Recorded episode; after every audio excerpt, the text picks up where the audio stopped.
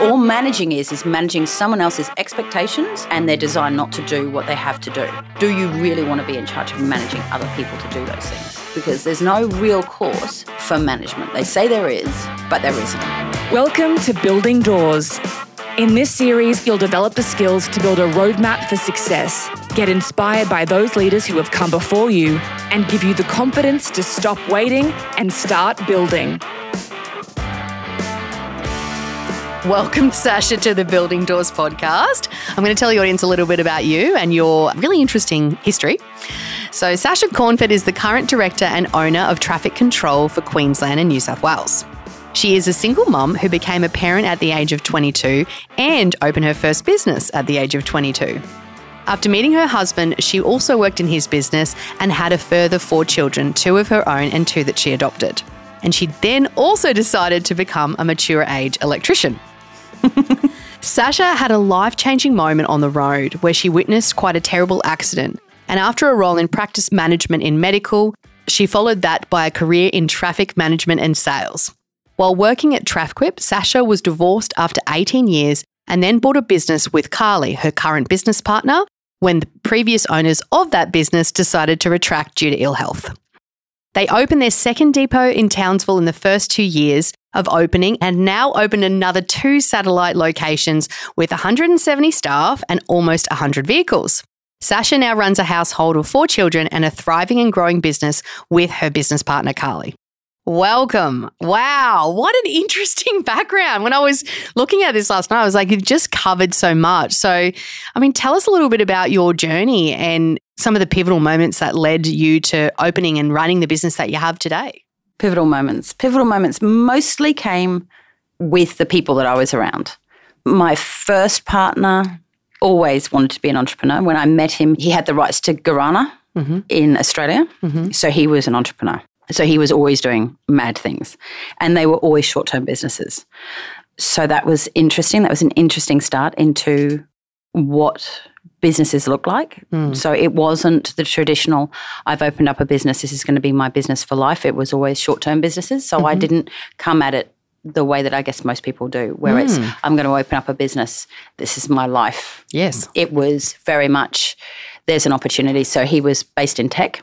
Mm. So that was one business. And then we opened up a business that hard drive, external hard drives to the advertising industry. Mm-hmm. And then we would go around once a month and take that hard drive away, swap it with another, and then we would burn the data that was on the hard drive to CD. Mm-hmm. And this was when blank CDs were $99 each. Mm. But we knew that was a short term business. So mm. we knew the cost of CDs would come down.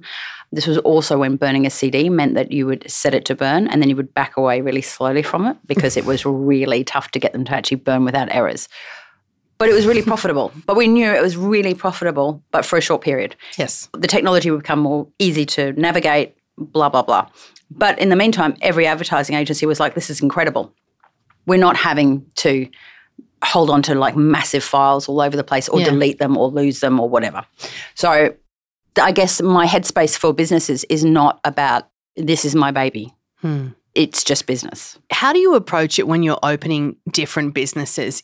I heard someone once say that it's like a bit of a game with business when you're opening business, but I'm keen to see what mindset do you look at when you're looking at a business? Because at 22 is quite young to go, I want to open a business. So that partner was really, really a true entrepreneur in the, the sense that his thought process was completely unrealistic. Tell me more. so he didn't live in the real world. I mean, he could see opportunity everywhere. The nuts and bolts of, I mean, he could work out how to get from A to B. He was an absolute instigator. He had no ability to follow through. Right. So for most of my life, I've been somebody who's done the follow through. So yes. I've been like a PA. Yes. So I'm used to that role and I can certainly instigate and I can lead. Mm. But at that particular part of my life, I was very much the person who ran behind, going, okay, you started this. Mm. Now let me work out how to actually make this thing have legs and follow on. Mm. He would look at it, see an opportunity, work out how to make it at least work in the first five minutes. Yeah. And then he'd get bored. And so he'd almost come up with this direction and vision, but yep. then he couldn't see it through. And that's where you came in. Yep. Has that changed? What about now? So, like many, many years on, you mm-hmm. have a business now. Mm-hmm. What do you feel your part is in the business now? Now I'm that person with no follow through. what have I become? so I have a life partner who has a business that he's had for 27 years Yes. and it is not his baby, but it's certainly he it's a love hate thing that goes on with him because it's like I'm tied to it, but it's also it's my thing. It's my business. I don't have those same feelings about my business. It's like it's I enjoy watching it grow. I'm really committed to it, but I don't have that mindset about business. How would you describe your mindset about business? It's a vehicle. It's a vehicle. Tell me more. a- Vehicle for what? For moving you or your team or so I like traffic control. It has components and you can move it up and down. It's not clunky. It has a short sales cycle. It suits me Mm. really, really well. My partner's business, I look at his and it wouldn't suit me. Yeah. So traffic management suits me and my personality type very, very well. So not any business will suit anyone. I could see that some people would look at a business and they would say the money is there and so I would do that. Mm. I wouldn't, for example, buy a construction business. The sales cycle is too long. I would get bored. Right? it's like a two-year sales, sales cycle. I, there's no way I could function with a two-year sales cycle. I would lose my mind, lose interest. I would do. Right, yeah. yeah. See, so I actually analyze all of that and go, no, the way that business operates and and the things that that business requires are Yeah. far. It wouldn't matter how much money was involved in it. I'd get bored and move on. I'm spoiled. I also think though you're incredibly self-aware because you've got to know yourself enough to know what business you're going to be able to successfully run, right? And that's the joy of being 50. Everyone says to me, oh, you know, how is it getting older? And I'm like, I wouldn't be 20 for anything. Like, it's absolutely a sliding scale. Like, as your body is no longer 20, your brain gets better, your confidence, and it's not just self confidence, it's self awareness and it's self knowledge as well. So, as some things shift down, other things shift up and it just keeps going. So as you lose on one hand, you gain on the other. And so like from your 20s to your 30s to your 40s to your 50s, it just gets better. So I wouldn't swap being 50, maybe 45. 45 may have been the peak. I really loved being like mid 40s. It's great. It's awesome. But it's the ability to actually know yourself. And that's, I think, the problem with in your 20s. Your 30s are definitely better. You know yourself a bit more. Your Yeah. 40s are just extraordinary. yeah. If you're not having fun in your 40s, you need to stop and really address what you're doing wrong because you should be.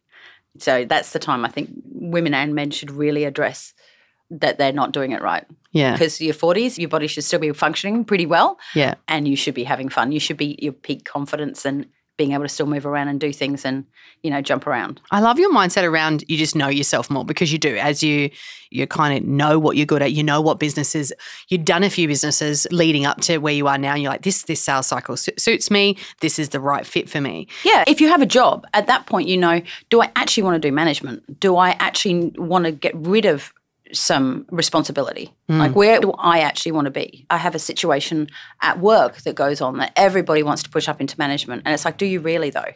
Like, management is not this word. So everybody thinks, you know, management, and it means and they can't even really define it. And I go, management is management of people, management of other people.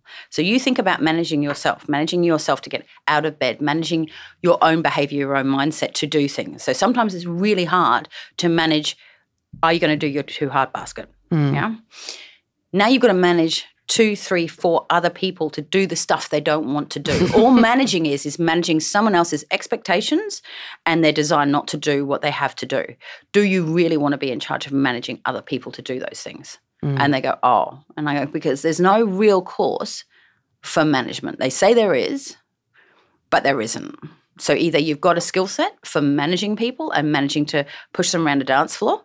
Hmm. So I have it, but you pretty much it's inherent. Mm. You can work out, okay, if I push you that way, you should go that way. Let's try it. No, you didn't. Well, that makes you interesting. Let me let me start pushing your buttons and see what happens. If you mm. don't enjoy doing that, mm. you're not going to enjoy being a manager. You're just going to get really angry and frustrated and start like throwing things. That's not going to work. You're not going to enjoy being a manager. So, do you really want to be? And we, we had that situation at work, and I said, You're enjoying managing other people because it's not just taking the money and barking out orders. You've actually got to get the results too out of the person Yeah. underneath you Yeah. because you're managing their workflow. Yeah. And they went, no. And I went, well, maybe that's not the role for you. It mm. doesn't mean that I can't push you up to have more responsibility for the work that you're doing. Mm. It just means you're not going to manage a team underneath you because mm. do you really want to? And they went, no, I don't want to. So that's the thing. By the time you're 40, 50, you can say, I don't want to manage other people. I don't like other people. Actually, I'm antisocial. I've realized now I'm really antisocial. The last thing I want to do is have a talk to Jane about you know, why isn't she performing? And her kids aren't great, and her dog died, and I don't want to. I don't, I don't care. I want to sit in my corner, and I just I'd like to earn ten thousand dollars more, twenty thousand dollars more, but I'd like to take on a slightly different role. Great, fantastic. It's so important that you covered that because I feel like you've hit the nail on the head with something that a lot of people, and I think society leads us towards the next step for people. The next transition is I become a manager. Yeah. But not everybody enjoys that. I personally love teaching other people and seeing other people get lit up. Yep. But then the other thing that can sometimes happen is those people that really want to be a manager, if they're really great at your, at their job, you can get stuck in your job Yeah. and not get that opportunity as well. On the other side, there might be somebody that's, I used to have a saying, you can promote people to their level of incompetence. Oh, right. Oh yeah, yeah, and then get rid of them. Yeah, because, because That's might- what I do. But they might not be a manager, right? So they get promoted because you know they're very good at their job, and then maybe they don't love dealing with people, and they don't want to hear about a person's personal problems, and they can't drive them or coach them to to. So perform. reward them. Reward them for being really, really good. As a mm. business owner, if someone's got a role and they're really, really good at what they do, like unbelievably good, but their role is capped, Pay more. pay more. Yeah.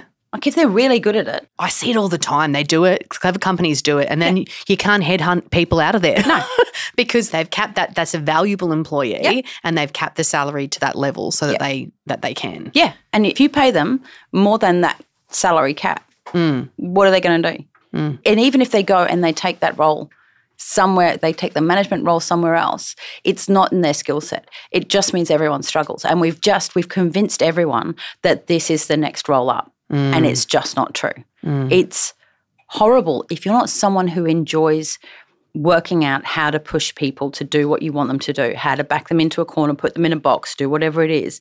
If you're not someone who enjoys doing that, you put someone in that role and you force that to be their major role, it's awful for them. It's awful for the people under them because all they do is they resort to pushing harder without mm. actually thinking about how to get the result. They don't have the skills.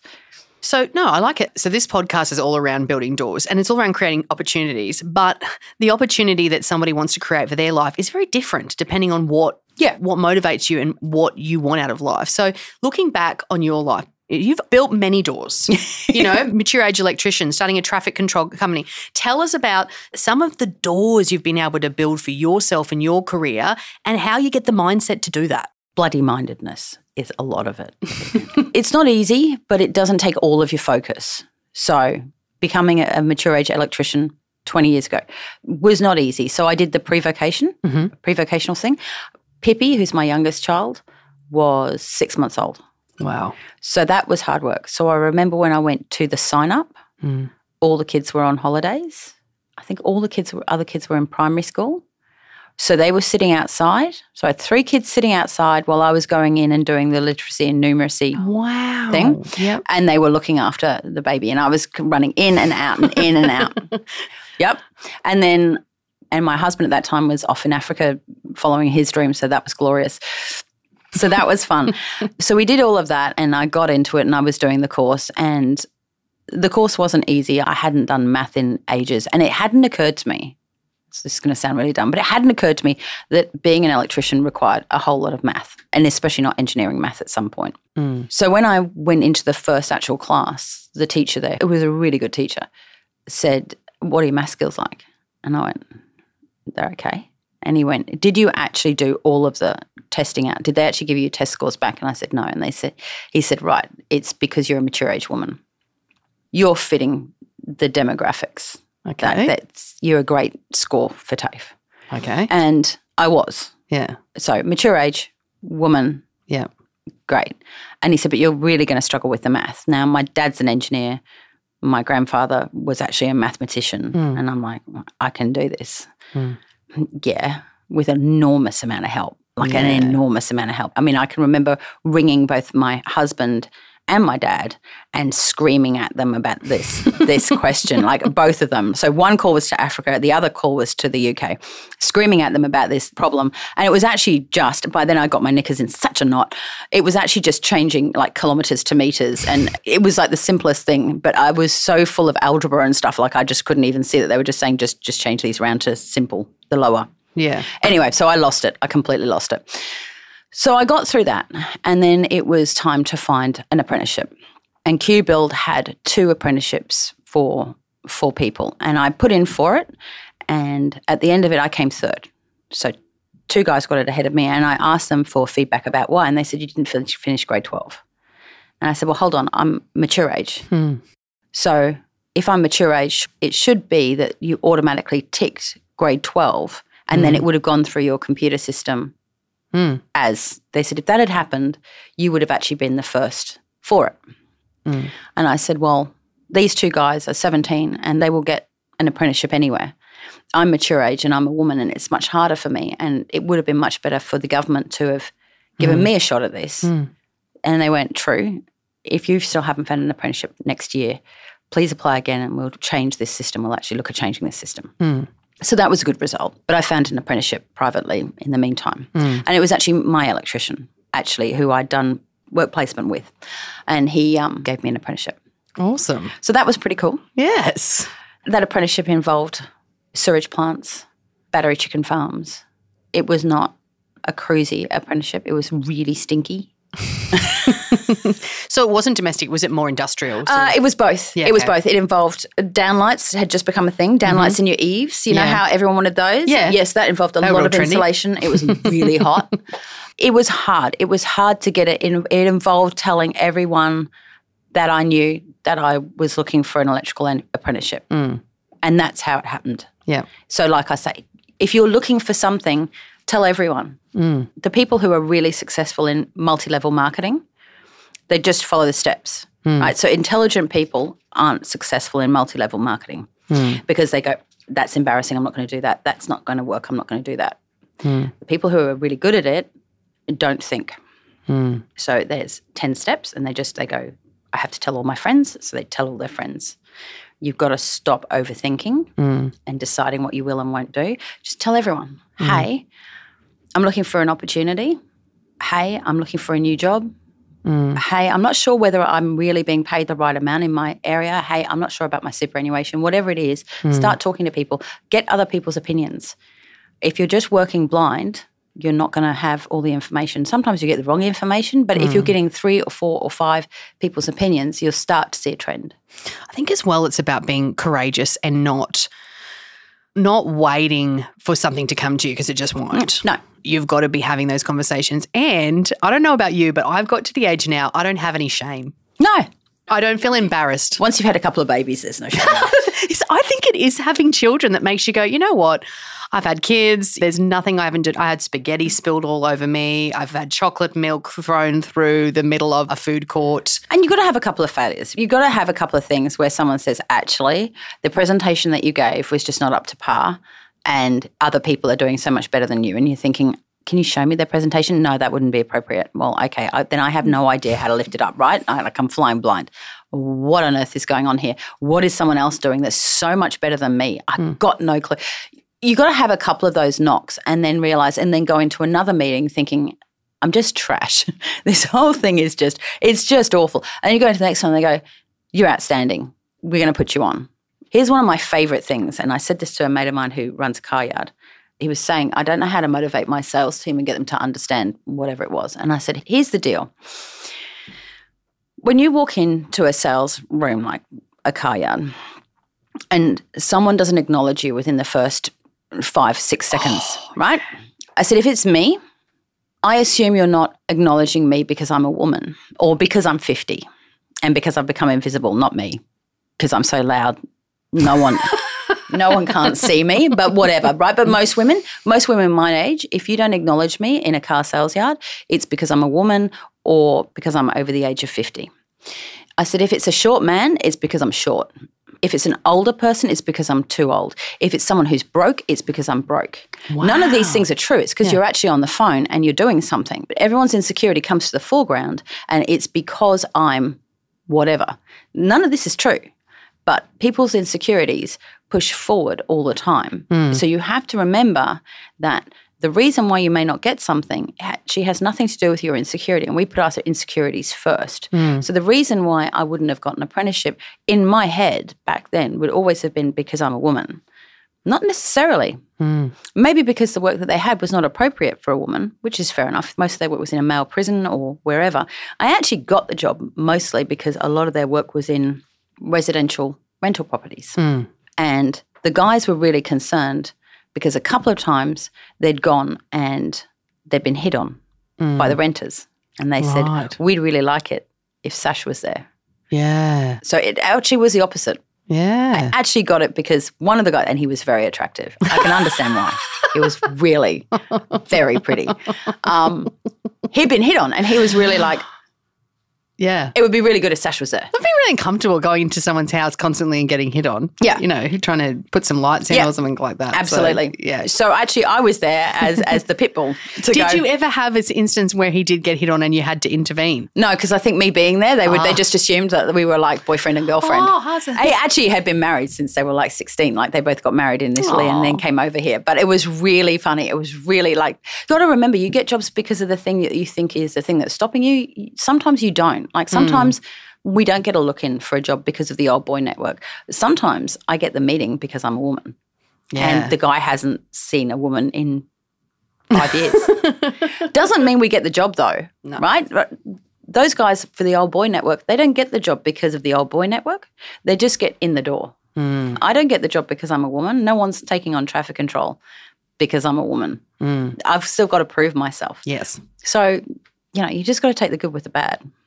So tell us a little bit about what you've learned. I just feel like having two kids and obviously adopting two children as well and having four children, I still feel like there is so much learnt from becoming a parent and managing a household that carries on into business. That those skills you gain there are really, really valuable because I know plenty of single mums that are business owners and they can manage everything and manage all the work like better than anyone I've ever seen. So that's people management. That's Yeah. where you get your people management skills in. to tell us more about the journey you've had as a parent and owning businesses then. So, how have you managed to juggle it all? badly badly it's just bad no one's no one's doing it all and if they are you're seeing them the day that they've just come out of the hairdresser and they've just had their manicure and you won't see them again for another six weeks Wink, wink. yeah that's not true it's not true right whenever you see someone who they are going home and they are collapsing and they are crying anyone who looks like they've got it all together that's that hour that's not all the time No. I mean, I know people who their husband has walked out. They always look immaculate. They have a job. They have kids in high school. They look immaculate. Their husband walked out on them two years ago. No one knew Oh, because that's how important the facade is. That's not how I operate. Yeah. And I don't think it's fair on women. It's like when people say to me, you know, you look great for 50. Mm-hmm, I do. I've had a facelift. I have had Botox. I've had filler.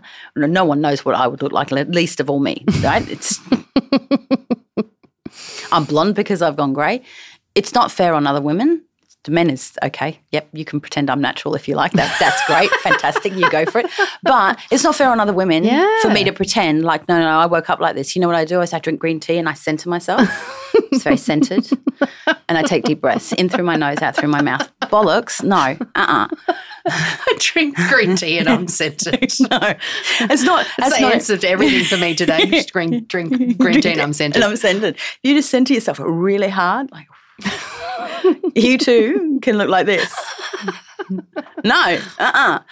You're hurtling from one thing to another. What we do is we have rules in the business. So between end of financial and September, everybody has to take time off. Yeah. Because from September to December mm. is manic in construction. yeah.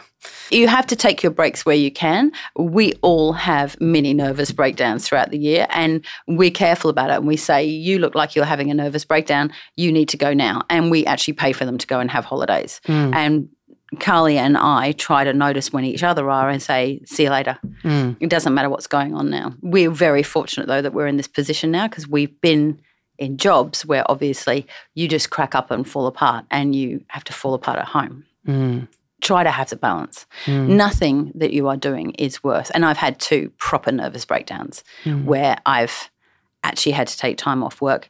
It hasn't worked for the family finances. It's been really hard. I've had to go into part time work. Hmm. It's taken years to put build back confidence. Hmm. It's not worth it. Hmm. It's really not worth it. Catch it beforehand. It's really hard. It's really hard. Four kids is too many. Are you all listening? If you've got three, stop now. Find the remote control. The fourth is just just overload. You're completely outnumbered. But if you can feel that you're starting, and if you keep just pushing down what your body's telling you, absolutely, like take a break. It doesn't matter how much you think you can't afford it. You really can't afford a nervous breakdown.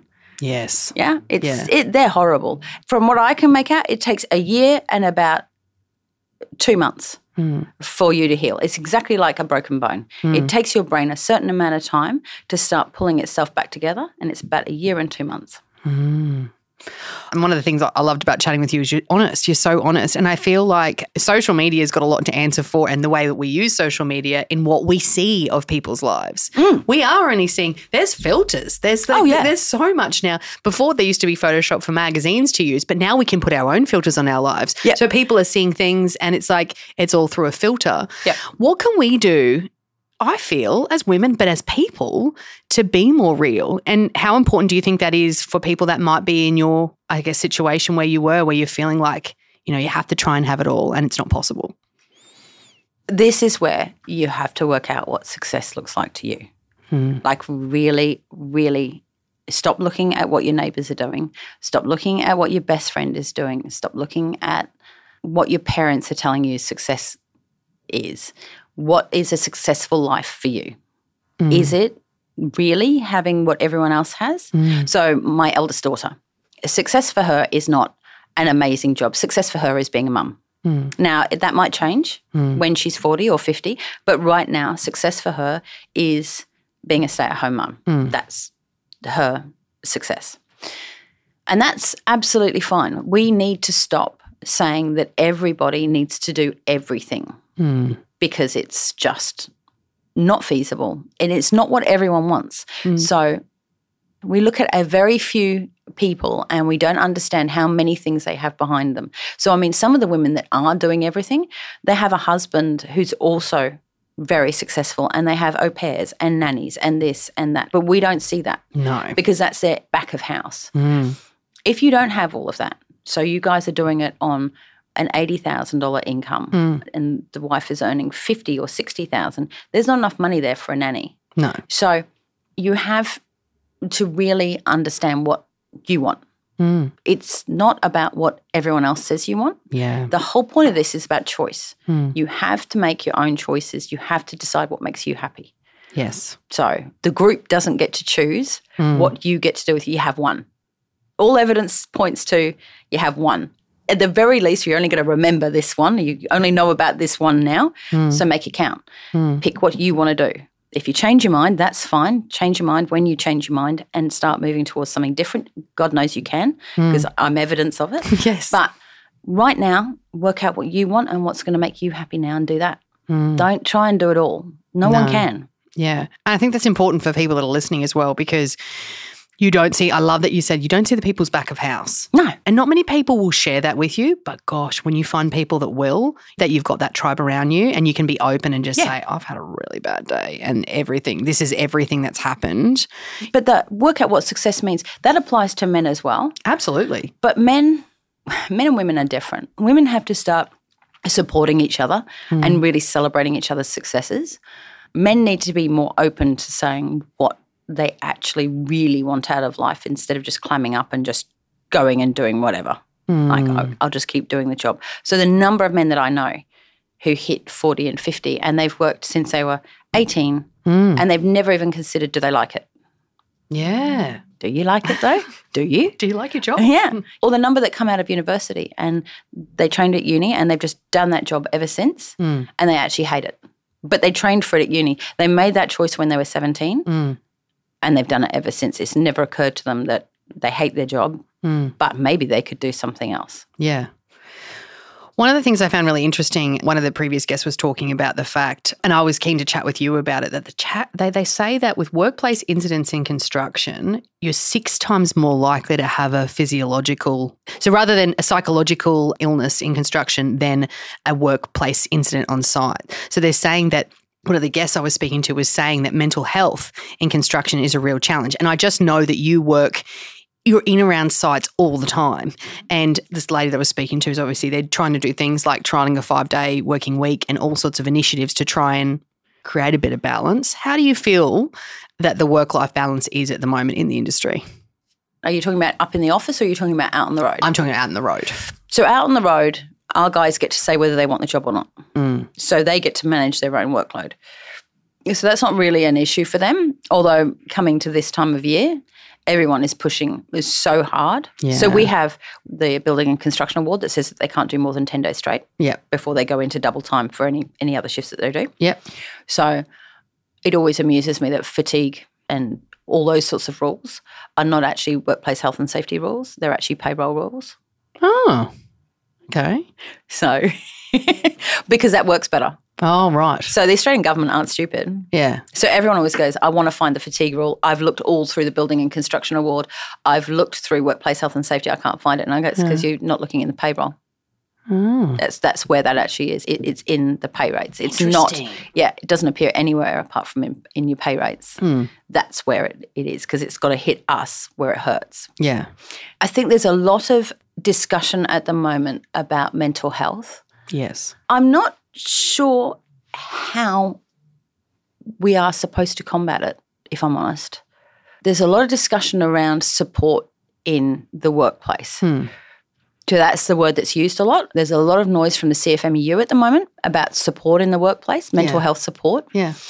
There's a lot of movement one way, there's not a lot of movement the other way for how a business that isn't massive Hmm. is supposed to actually give that support Mm. and it becomes quite confusing for business owners about what are they supposed to do.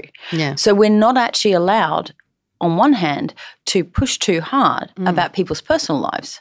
Right? We're absolutely not allowed to ask people too many questions about their mental health because that's prying. And then suddenly there can be a thing about, well, my mental health isn't good. So it's really a double edged sword for a lot of business owners. Yeah. It's quite something to navigate. And with there being so much focus on it, it's quite challenging. Yeah, I never thought of it that way, but it does make sense. Obviously, being a small business owner myself as well, knowing what to do, what Yeah. to say, when to intervene. Yeah. So, I mean, you can send everyone to Mates in Construction, Mm. But what for and when and how? There is a lot of chat about it, not a lot of actual assistance to business owners Yeah. about how do you start training your staff. So, we do a lot of work with people with mental health issues, and we're really proud of it. But we have systems in place. Mm. Whether they're the right systems, who knows? But they're systems that we've developed along with Disability Agency Mm. um, about those particular people. They're not systems for our general staff. Mm. It really is on an ad hoc basis because what are you supposed to? We've had we had people after um, COVID. We had at least three of our staff have nervous breakdowns, Mm. mainly because no one knew what was going to come next. Yeah. And most of our staff, in fact, all of our staff, kept working through COVID. Mm. But it was just this overwhelming sense of what's going to happen next. Yeah. Like, is it going to keep going? Is it not going to keep going? And there just was this continuous sense of, are we going to get shut down? Aren't we going to get shut down? Is this going to go on forever? And everyone kept saying, we're never going back to normal. Mm. And I think that's what set up this whole thing. But how am I supposed to manage that as a Yeah. as a business owner? Because you're probably feeling, and the hard part is a lot of business owners are feeling the same feelings. Hmm. You know, that lack of certainty. It's like, well, I can't give you that certainty because I don't Yeah. know what's going to happen. Absolutely. And and we opened the day after the first case was found in Australia. Not that they advertised it then, it's just retrospectively. Hmm. We took over the business the day after the first case was found in Australia.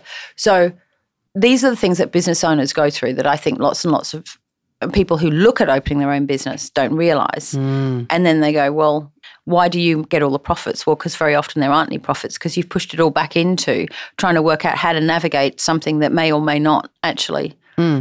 become an issue for you. So we actually took up mentoring at the beginning of this year hmm. simply because we hadn't hit the ceiling of what Carly and I knew, but we figured we were getting really close to the business maxing out. How do I explain this properly? So we'd seen over the years a number of people with, say, a 12 to 15 million dollar business like ours. Hmm. And what they would do is they wouldn't be able to push past that. Hmm. And so what two of those business owners would merge hmm. and they would figure that that would lead them to a 30, 40, 50 million dollar business. Hmm. And it wouldn't. They would just contract back to maybe a $20 million business because they both had the same skill set, Yeah. right? Yeah. No new knowledge had come. No. It's just same old, same old. And so we thought, well, we both know what we know. Yeah. And so maybe we should get some mentoring to try and push past some of the stuff. Because hmm. when you don't have a boss and you don't have an external opinion coming in saying, okay, so have you pushed past this? Mm. Have you considered this? I can bring in this. Mm. It becomes really difficult as a business owner. So we took on mentoring just to be able to say, okay, this is something that's coming into the business now. This is a focus that's coming in. And so that was something that we invested in this year. Yeah. And it's been really helpful. That's good. And I'm glad you touched on that because I wanted to talk to you about the mentors you've had in your life as well. So, as well as having the professional ones, which I also have a, business coach, and it's extremely valuable because it gives you a different perspective. Yeah. And I did it quickly because I had studied coaching and I knew the value of it. But it just gives you that different lens over things. I find it amazing how, you know, just someone seeing something a different way Yep. can give you a different perspective as Gives well. you accountability too. It, it does give you accountability. That's an unfortunate part of it. Um, no, it's good. So tell us about some of the mentors in your life because you even spoke before. You don't do it alone.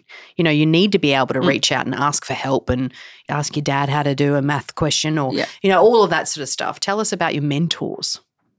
So this makes Carly and I laugh because one of our biggest mentors, and we don't like it. We don't like it. So we'll say to all of our staff who've worked with us over years, we always said if we had our own business, there'd be a whole lot of stuff we wouldn't do and some stuff that we would absolutely implement. Now, some stuff, absolutely, we've mm. done. Other stuff we've realized you can't. It's just the way it has to be because mm. otherwise the business collapses in on itself Yeah. that's been some of it. So, one of the mentors is one of my old bosses, and I don't like it because I don't like him, but it just is what it is. and that's worth saying because, I mean, I always say there's always something to be learned from every conversation with someone. Sometimes you mm. learn what not to do, sometimes you learn what to do, sometimes you just learn that there's a different way to do it. Mm. But this guy, and I'm not blaming him because otherwise his head would get even bigger. but this guy had the right idea, the wrong delivery. Hmm. Yeah. It's not that he was wrong, it's just that he never, ever, ever had the right way to actually deliver it to you. So he was the guy that told me about you got to know the numbers. As a mm. salesperson, you have to know the numbers. If you don't know the numbers, mm. you can't possibly know what you're selling and how it is. And then I would go through to other businesses afterwards and I'd say, hey, so how did you get to these numbers? And I can mm. remember being with one of my, the next business owners, and he was like, um, okay, so we're selling it for this price. Have you done the numbers? And he said, oh, don't worry about it. And I said, well, I'm about to sell it for this, but have you done the numbers? Are you sure you're happy with that profit margin? And he said, yeah, yeah, yeah. So I went and sold it for that. I actually did the numbers and it's actually at a loss. And I said, well, dude, you have to do the numbers. Hmm. And then I went to another position and I was like, have you done the numbers? And then the new pay scale came out and I said, I need the new numbers. And they went, oh, don't worry about it. Just like add 3%. I'm that's not how that works. Hmm. I have to know the numbers because that's how I work out my margins. Hmm. We actually have to do the numbers. And they were just like, yeah, but, and I'm going, no, no, no, because there's work cover and there's this and there's hmm, that and there's the other. The number of people in business who do not do the numbers is frightening. Yeah. So, the number of times that I've spoken to someone and, that, and when I've said, I don't know how you managed to do that, and they've gone, oh, it was an error. You know, when I did it, I actually, it was at 20 cent margin Wow. because it was supposed to be at $2 and I did it by mistake. And then we just continued on with the contract at 20 cent margin. sometimes if you look at it and you go, I don't know how they did it for that, it's because they didn't mean to or they just didn't realize and they haven't done the numbers. This is the guy that taught me. You have to know where your numbers are. And that's really, really important. You have to know. And I know when someone hasn't done them because they look like I look when someone says, Have you done the home budget? Hmm. Hmm. Because I don't like doing the home budget and I won't do it. and I don't do it. So I don't know my numbers for home. And I just go, Yeah, nah. That's how. So I do it at work, don't do it at home. I can relate. I do the same thing. I hate doing the home budget, but Yeah. I'm happy to do it at work. Absolutely. I feel like maybe you get tapped out during the week because you're thinking of it all week, and then the weekend you're like, I just don't want to think. You know what? I I'll wanna- wing it. I It's, don't want to manage another budget. yeah. So I, everyone has a budget for Christmas, hmm. and I always blow it. I don't even. I don't even want to know. And I can spreadsheet it. Like Carly does spreadsheets. She's the spreadsheet queen. And if she wants to make me cry, I go around to see her. She'll go, "Come here and look." And she has like four screens going, and they all have Excel on them. And I just go, "It's just that's just horrifying. I just don't want to know about that. That's Yeah. awful." But we always know what the numbers are. yeah. and that's how we operate. It- the number of people who don't, who just don't know what the numbers are in their business, and it's like, man, you cannot work this thing without knowing what your numbers are. You Mm. No, have absolutely. to know. Yeah. You have to know if this is making a profit or not, but they don't. Especially if you're a woman, and this sounds really bad, but if you're a woman, men are hardwired to help. They are absolutely hardwired to help. So Mm. ask. Yeah. If you want to know, ask a man Yeah. because they are hardwired to say, okay, sit down, let me go through how this works. Yeah. And they're not being patronizing. They are just trying to help. Yeah. So just sit there and listen. And- Ask for help. Yeah, Yeah. it's an important skill to ask for help. A lot of people don't do it. They try to figure it out themselves. But why would you wait and figure it out yourself if there's someone that's already done it that knows how to do it that can help you? so I'm the laziest person in the room. if you want to know how to do something, ask the laziest person in the room. Hmm. Right? And that's me. And my answer is ask someone else. Ask someone who's really good at it and has done it for years. Don't don't reinvent the wheel. Hmm. So I mean almost anyone can be a mentor. Just give someone a go at, at finding out. Yeah. So I mean my dad was a really good mentor. He's been in corporate for a long, long time, and I've never. I shy away from corporate. My old boss was a really good mentor because he's had a lot of businesses. Sean is really good for asking about, okay, I think I'm going on the wrong path here. What do you reckon? He's really honest, but kind. He does say it in a kind way. He unlike- is kind. Unlike most. Oh, Don- yeah. oh, Sean, Sean- Donald. Sean Donald. GM of Giorgio. yeah. All around good guy. Very bad with small dogs. though. Horse whisperer. Yeah, but bad with small dogs. Hmm. yes, Sean. Uh, uh, who else? There are so many. And they all drop in and out. That's the other thing. They drop in and out. You'll suddenly go, I need to know about that. And then, You can call on them. yeah. So, in terms of you've talked about mentoring and you have four children as well. As a parent, you are mentoring. So, if you're looking at some of the values you want to have or see in your children, I think the great thing about having a business, you get exposure to different personalities, different people, different versions of success. What are the values that you, knowing everything you know now, want to instill in your children that you think are important? And be good, strong people. Yeah. Mm-hmm. Yeah. That doesn't mean be a Pollyanna, but be good, strong people. And if you're having issues, then talk about it. No one's going to have strong mental health. If you're having issues with your mental health, speak up, talk about it. Everyone does. Mm-hmm. Everyone does. Yes. Anyone who doesn't is really drinking a lot and should stop drinking that much. I can't carry that many people home. but you know what I mean? Especially if you're young, you are by default insecure. Hmm. And it amazes me how many young people go, oh, but she's got it together. Look at her. And they're just looking at the outside. And it's like, okay, from a girl's perspective, having a really good set of foils hmm. does not make you confident. Sweetie, it's, that's not it. That's so not it. Good set of foils and a nice pair of jeans does not give you confidence. It makes you look confident from about 50 foot. Yeah. But the closer you get, I can look at one of those girls. I can look at one of those girls sideways and watch her crumble. Not intentionally, just because I'm going, wow, that's nice. And I can watch it go. Mm. So no one is confident in their 20s. 30s, little bit. It's like develop your own internal strength. And that comes from knowing where you're at. Mm. That comes from having your own sense of self. Hmm. And that honestly takes time. Hmm. It will get rocked by a bad breakup, by your best friend feeling bad. It'll get rocked by being fired. Everyone gets fired. I've been fired.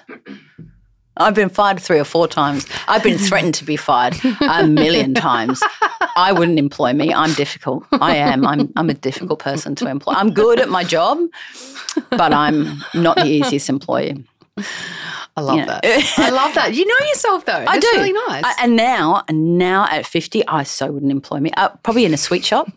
I could work at TK Maxx because I'd give all my money back. But, you know, man, I wouldn't employ me. But it's about being a good person, a solid person, knowing yourself and understanding what you want out of life and not getting led around. Yeah. That's part of them learning as well. I mean, you got to watch your kids make some really horrible mistakes Hmm. and just go, okay, is that as bad as the ones I made? And it's like you're not even. I remember saying to my kids at one stage, this is when the three of them were sort of teens, you guys aren't even trying. You three as teenagers aren't even adding up to one of me. like, seriously? Like, hmm, you could do better. and they were like, and I was like, well, seriously, like, okay, I know you all think you're trying hard at being teens, but you haven't even hit your stride yet. Kids have to be allowed to stretch their wings. If you have a kid at 18, 19, 20 that is absolutely doing every single thing right, like, I mean, the room's clean and tidy. The marks are absolutely there. They've gone on to uni. Everything is absolutely. you had right. me at room. Yeah, they're either a serial killer or the 40 year old, like nervous breakdown buy a Ferrari, dates someone who's 20 years younger than them is going to be so stratospheric, you're just going to lose your mind. Like the kids have to be kids. Yeah. Yeah. They have to explore, they have to experiment. Let them have green hair. yeah. It is ghastly, let me tell you. I much prefer pink and orange. That's awesome. That's awesome. No, I love that. And I think it's good for parents to hear that because you need to let your kids fail at things, learn Yeah. things, learn like we did. Yeah, and they have to get fired from at least one job. Like, they really do. It's such a good learning curve for them. Life is long, right? Life is really, really long. So let them get fired. Don't jump in and say it wasn't fair. Okay, it probably wasn't. Let them have a bad boss, like not a horrific boss, Yeah. but a bad boss. Like, so if they're 17 and they've got a job and they've got a 19 year old who's their shift boss, their 19 year old shift boss is going to be crud. Hmm. There's no way because they don't have any management skills. They have hmm. no ability to manage a person. They hmm. can't manage themselves. They're 19. I'll let it happen because obviously it's going to be bad, but it's how people learn. They don't learn through great, good, wonderful, sweet things. No one learns through good. Hmm. They only learn through bad. So the 19 year old shift manager who calls them up with 10 minutes notice and then loses their mind because they apparently are not standing outside the shop waiting to just start a shift early, it's not the worst thing in the world. I'm hmm. not talking about letting them like really drop into really bad situations, but actually learning how to manage a boss who's unrealistic in their expectations is not the worst thing in the world. It's an important skill. Yeah. Because you've got to come across it. The final question before the rocket round What's the legacy you want to leave in the world? Too young. I'm not thinking about legacy.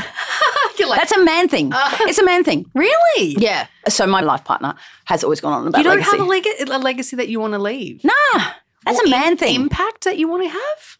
It's a man thing. Men start thinking about their legacy uh, five minutes after they have their business. Or a purpose? Nah. Nah. still, I'm still, I'm doing things. I'm still exploring. Yeah, yeah. So because I don't view my businesses as this, Purpose driven. Yeah, I Yeah. can tell that. Yeah. so the business is not something that I think of as, as this wondrous thing that I've invested all of my everything into. Hmm. That's not it. The work that we do with bringing people with mental health into the workforce, that's something I'm really, really proud of. Would I like to continue it on? Absolutely. Do I think it's my legacy? No. But I think it's important to you. It's really, really important to me. What would I like my legacy to be? Nah. Tell me more about what you do with bringing people into the workforce. Like, well, let's not use the word legacy. Yeah. Something that is important to you. It's really important to me. It's really important to Carly and I. We started working with one disability agency and stuff goes in waves and fads. Yes. Especially in construction. So someone will find something and suddenly it's like, oh, yeah, we're going to do this. And all of the funding goes to it. So, eh, but it's really hard. Like, no one wants disabled people on their sites, right? Mm. Because productivity can mm. absolutely go down. Let's put our cards on the table. Productivity goes down, ability to, to function and do work goes down. So, okay, that's fair enough. So, this guy came to me. He works with people with disabilities, and it was a specific project manager of theirs. And we actually sat down and had a chat to him, and I said, Right, okay, I'm not interested in training people who are already disabled, who I will then train, and then they'll never actually work because they're already sitting there feeling pretty crap about their lives. Hmm. And then to take the training dollars, which then means they can't train for something else that maybe they could get a job in. If they do one set of training, it stops them from being able to do another set of training yeah, Okay, for, okay. for a year. Yeah. So let's not do that. So I want to pre screen them. And then if I pre screen them and they do the training and our training takes 20 hours on the road, Mm. I want to say to them at that point, it could be up to 40 Mm. for them and us to be comfortable to get them their license. But if they do the training, they do the up to 40 hours and they get their license, that I'll guarantee them a job. Okay. So we did that. So we did the pre screening. I've been working with this guy for over five years. Mm. And now I don't have to. So he went and got his traffic control tickets so that sometimes he could stand on the road with them Oh. to understand what it was about. Now he pre screens for me Yeah. because he's got his head around what we need. Mm. Some of my best TCs. Mm. So no one would know that we're particularly fond of people with autism, Mm. ADHD, and anxiety, which is really amazing because traffic control is considered to be one of the most stressful jobs you can have. Mm. But we, my team, so that's not we, sorry, my ops team work really, really well with people with anxiety, and we've had really brilliant results. Mm. But it's a very specific thing. This is not the way that normal disability agencies work, and it's not the way that normal businesses work. They don't come up with a different system for it. Mm. They don't put different parameters around it. It's only a smaller business that could do this. But it shows you, in terms of diversity, diversity isn't just women and men. No, Diversity is so much bigger than that. Yeah. And that's why I wanted you to talk about it because Yep. this here, yeah, okay, might be harder for bigger businesses to do, but small businesses can look at it Yeah. and can create a program or a pathway Yep. that works. And that's why I was saying before this to you diversity is really important. The right person in the right position for diversity is really important. So our business hovers around more than 50% women. Hmm. So as far as women in construction, we're doing really well. Yes. And traffic control traditionally is sits around 50-50. Yeah. So that we're all good with that. As far as diversity, you need to have the right person in the right role. Yes. So if you can find the right role for them and identify it and push real hard for those people, diversity is a fantastic thing. Hmm. Like I say, I can I can take on a lot of people and they they are really really fantastic. And if I could have more I would because it works so well, so well. Again, we're really really pushing for as an industry to look at making traffic control a skilled a skilled labor Mm-hmm. and being able to give people a visa to come to Australia. Mm. One of the issues that we have is that there's a lot of communication over a two way radio. Yeah. It means that accents are a problem. Mm. So I always like to focus on the Irish, Mm. mainly because it gets me in less trouble. But it's really, really hard. So, and, and it's a safety thing, Yeah. Okay. right? Because we're Mm. Yeah. trying to put the last car through, and are we safe to send? Yes. And it becomes really, really difficult Yeah. with accents over Yeah. a two way radio. But people from the Philippines are all brought up with an, an American accent. And they're really easy to understand over the radio. So, right fit for the right person. It's not, diversity is not about what people think it is. And so, when I go and talk to people about, hey, would you take on this person? My concern is never anything other than if I can understand them on the radio, absolutely. Mm. So they're quite often, like I said to you, if you go into a car yard, Mm. everyone thinks that it's this, and it might not be. It might just be that they're on the phone. Yeah. My diversity issues are not what people think they are. My Yeah. diversity issues are can they be understood on the radio? Mm. Because we, we're short 8,000 people in southeast Queensland. Mm. We will take almost anyone, but they have to be understood on the radio. Yeah. We need 8,000. Yeah. Yeah. Right Wow. now, I could take another 50 people today Wow. without even blinking. Yeah. And that would just mean that my current clients would stop having issues with supply on certain days. Mm. Huge. And you're not the only one experiencing the skill shortage. Absolutely I not. know uh, firsthand that you're definitely not. So it's really insightful to share. I really like the, the program that you're doing because it is different. It is very good to make sure that you're still looking, as important as it is with looking at diversity and other initiatives, that you are getting the right person in Yeah. the right role. Right person, for them right fit. as well. Uh, yeah, then they can shine. Don't get somebody who already feels like they're behind the eight ball to train for something that you know you're never going to give them a job in. That's mean, just mean. Getting someone in and saying, oh, yeah, mate, take these training dollars, we'll get you trained in this thing, and then having them sit at home is just unkind. Mm. Instead of saying, not the right fit for this job, keep looking. Because mm. the employment agencies should, should be, if they're doing their job, keeping on looking for something else. Mm. Let's get the people who actually can do the job I need them to do and getting them the training and getting them on the road because they actually really like it. Once you start getting people who have employment issues and really getting them back on track, so into flats, having cars, doing all the stuff that they've been told for years they'll never have, having independence, moving up the ranks. One of my favorite TCs of all time trained with us was told he would never have a job, was never going to happen for him. This was not his path. He was just going to be on the disabled pension forever. Um, Had a number of mental health issues. And we got him trained up. Loveliest guy you've ever met. Had a couple of issues on site with medication going out. So loved by every client we ever went to. Client rang me and said, We've moved his location. We need him swapped out, but he's good to come back whenever everything's sorted. Came in and saw me. We changed up everything. We got my guy from his employment agency to go and advocate with him, mm. and everything got sorted. Anyway, he came back to me about a year later, went back to work after two weeks, got his medication changed, everything was fine. Client welcomed him back with open arms. Mm. About a year later, he came back to me and said, Look, I've always wanted to be an advocate for Indigenous kids like me who have problems. Hmm. And there's a course that I could do. Can I go to part time so I can do this course? I said, Of course, we'll support you in whatever we can do. We'll give you weekend work so that your money doesn't go down too much, blah, blah, blah. Did the course halfway through. They said, Look, there's a job we'd like you to go for. Now he's doing his dream job. So he went from four years ago, hmm. you'll never work, hmm. ever, to he's doing his dream job now. That's a legacy. I'm just saying you're creating a bit of a no, but, I know what you mean. That's impactful. Yeah. That's amazing. And now he goes and he talks to other Indigenous kids and says, listen, you can have schizophrenia, you can have mental health, you can have a really bad childhood, but there is help out there. And this is, I think, the really nice thing.